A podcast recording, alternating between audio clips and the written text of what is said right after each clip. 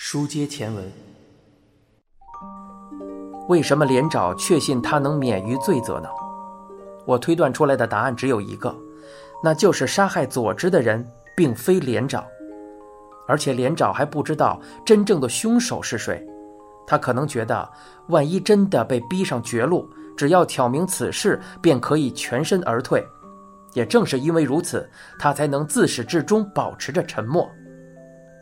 汤川的这番话深深地扎进了刘美的心里，她仿佛听到了血液倒流的声音，全身上下顿时失去了力气，就连坐着都很吃力。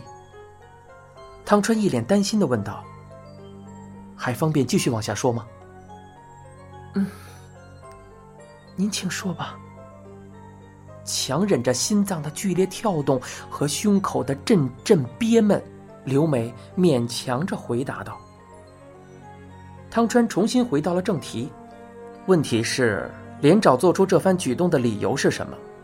他的举动绝不仅仅是知道真凶而不报，在此之前，他还做了一件令人费解的事，将佐之的尸体藏到了静冈县的那处房子里。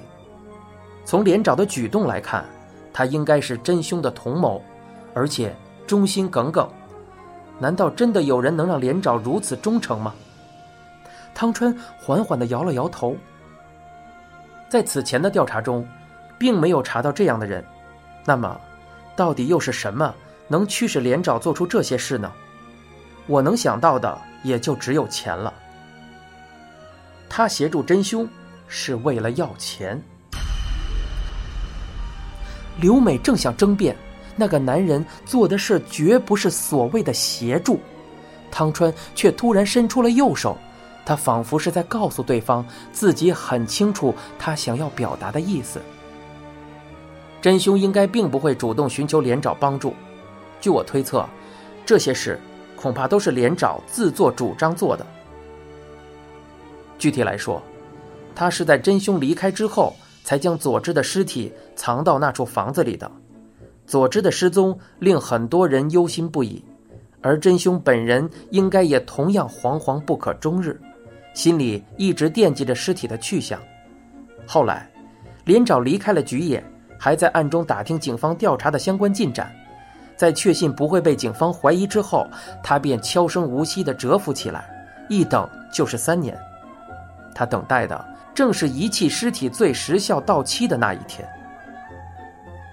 刘美说不出话来，似乎光是呼吸就用尽了全身的力气。尽管很想逃走，她的身体却纹丝不动。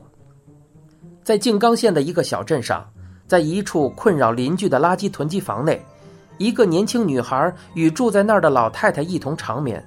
世界上只有连长一人知道这件事，而真凶对此毫不知情。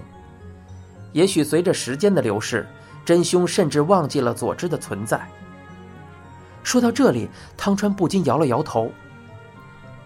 不对，这种情况应该是不可能的。我更正一下，真凶肯定一直记挂着佐之。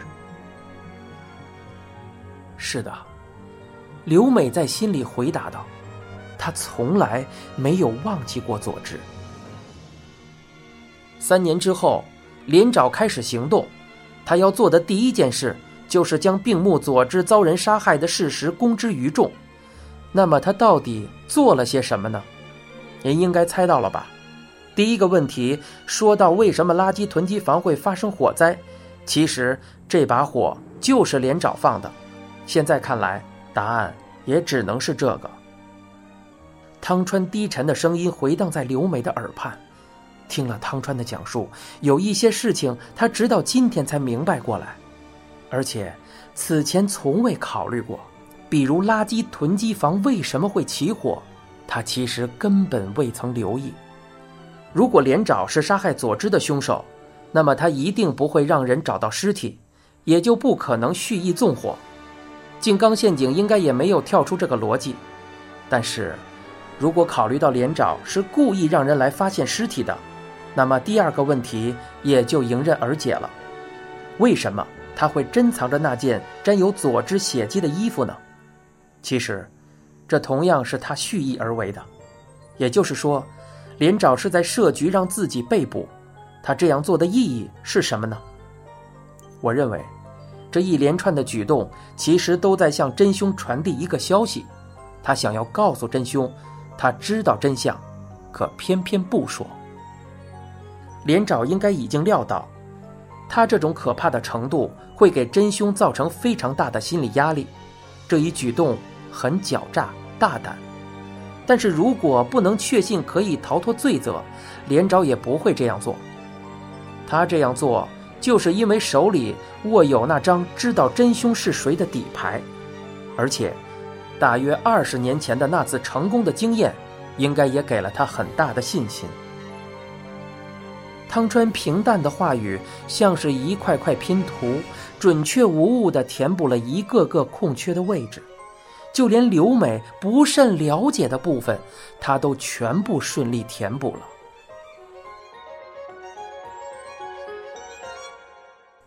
连长应该并没有想到，他竟然会以取保候审的形式被放出来。他本以为在法庭宣判无罪之前，会在拘留所里住两年，而且如果真是这样，他也不在乎。等到出狱以后，他就可以像上次一样去申请刑事赔偿了。在我看来。连长故意被捕，恐怕也有这个目的。然而，他没有想到居然被放了出来，于是他决定提前实施计划。虽然具体的方式我不清楚，他最终还是联系到了真凶，和对方谈起了交易条件。换句话说，他开始向对方要钱，以作为隐瞒真相的条件。与其说是交易，其实更像是胁迫吧。汤川喝着红茶休息了一会儿，然后将茶杯放回到杯托上。他的茶已经喝完了。你要再来一杯吗？这句话浮上了刘美的心头，不过她始终没能说出口来。对于真凶杀害佐治的具体动机和经过，我目前完全没有头绪。据我猜测，也许这是一次突发事件，不仅是佐治。就算对于真凶而言，这可能也是一个不幸的意外。如果当时真凶能够主动报警，事情也就不会闹这么大了。不过真凶应该也有难言之隐，所以才无法反抗连长的威胁。但是要钱的事绝非一两次就能解决的。想到这辈子要受到连长的纠缠，真凶本人应该也非常绝望吧？想到这一点，我的心里也很难受。不知何时开始，汤川学者讲课般的语气变成了亲切攀谈的口吻。就在这时，真凶突然得知了一个出人意料的消息：病木右太郎打算囚禁连长，逼问真相。真凶当时应该非常震惊，因为病木的计划一旦成功，连长很可能就会将实情和盘托出，这样的事情是无论如何都要阻止的。于是。真凶他们开始研究对策，想到了一个主意：将病木支开以后，由他们亲自动手来除掉连长。在病木食堂突然说身体不适的那位女客人是姓山田吧？汤川望向刘美，她到底是什么来历呢？汤川忽然抛来的问题，仿佛一把利剑，瞬间刺中了刘美的胸口，给了她致命的一击。刘美心中勉强维持的平衡终于瓦解，支持她的信念也开始崩裂。新仓女士，新仓女士。刘美的耳边传出来一阵阵呼唤声，她猛地睁开了眼睛，不知道到底发生了什么。回过神来后，她才发现自己从沙发上滑落了下去，似乎是刚才突然晕倒了。在她的身旁，汤川单膝跪地，紧紧的盯着她的脸。“您没事吧？”“啊，刘美坐起身子，用手捂住了胸口，她的心跳得非常快。汤川道歉道：“对不起，我不知不觉说的有点多了，你先稍微休息一下吧。”“不用的，没事。”不过，我先失陪一下可以吗？我要去吃点药。当然，您请便。刘美撑着沙发站了起来，她蹒跚的离开客厅，朝着洗手间走去。从医生那里取来的药就放在她的化妆包里。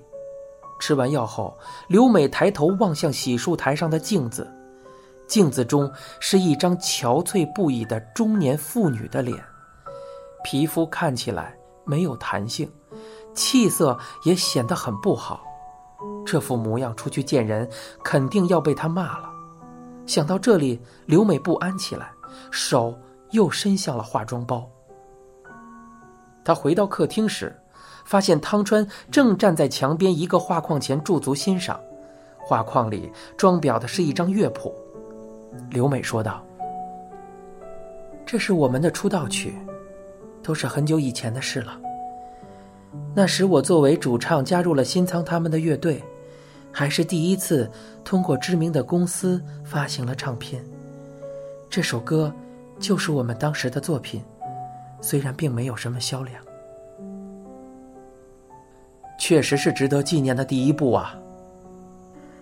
汤川转头望向刘美，瞬间惊讶的睁大了眼睛。不知道您吃的什么药，不过见效还真是快啊！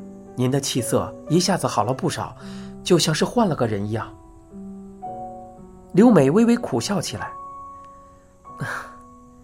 我只是重新化了妆，不过对着镜子化妆时，我能够集中精力，借机整理一下混乱的思绪。从这个意义上来说，也许确实比吃药更管用。汤川点了点头，看来确实如此。您还想来杯红茶吗？我打算再泡一壶。那我就不客气了。刘美盯着汤川的眼睛说道：“泡好红茶后，您就来听听我的故事吧。”汤川有些不解的眨了眨眼睛，随即笑了起来。愿闻其详。刘美同样对汤川笑了一下，随后转身走向厨房。走到一半时，她突然停住脚步，回过头来。您知道吗？其实茶树也会开花，也有自己的花语。是吗？我不太清楚，它的花语是什么？茶花象征着追忆，还有纯爱。汤川不禁哑然。您稍等一下。刘梅转身，走进了厨房。你现在收听的是一辆松鼠播讲的《沉默的巡游》，精彩内容就在下回。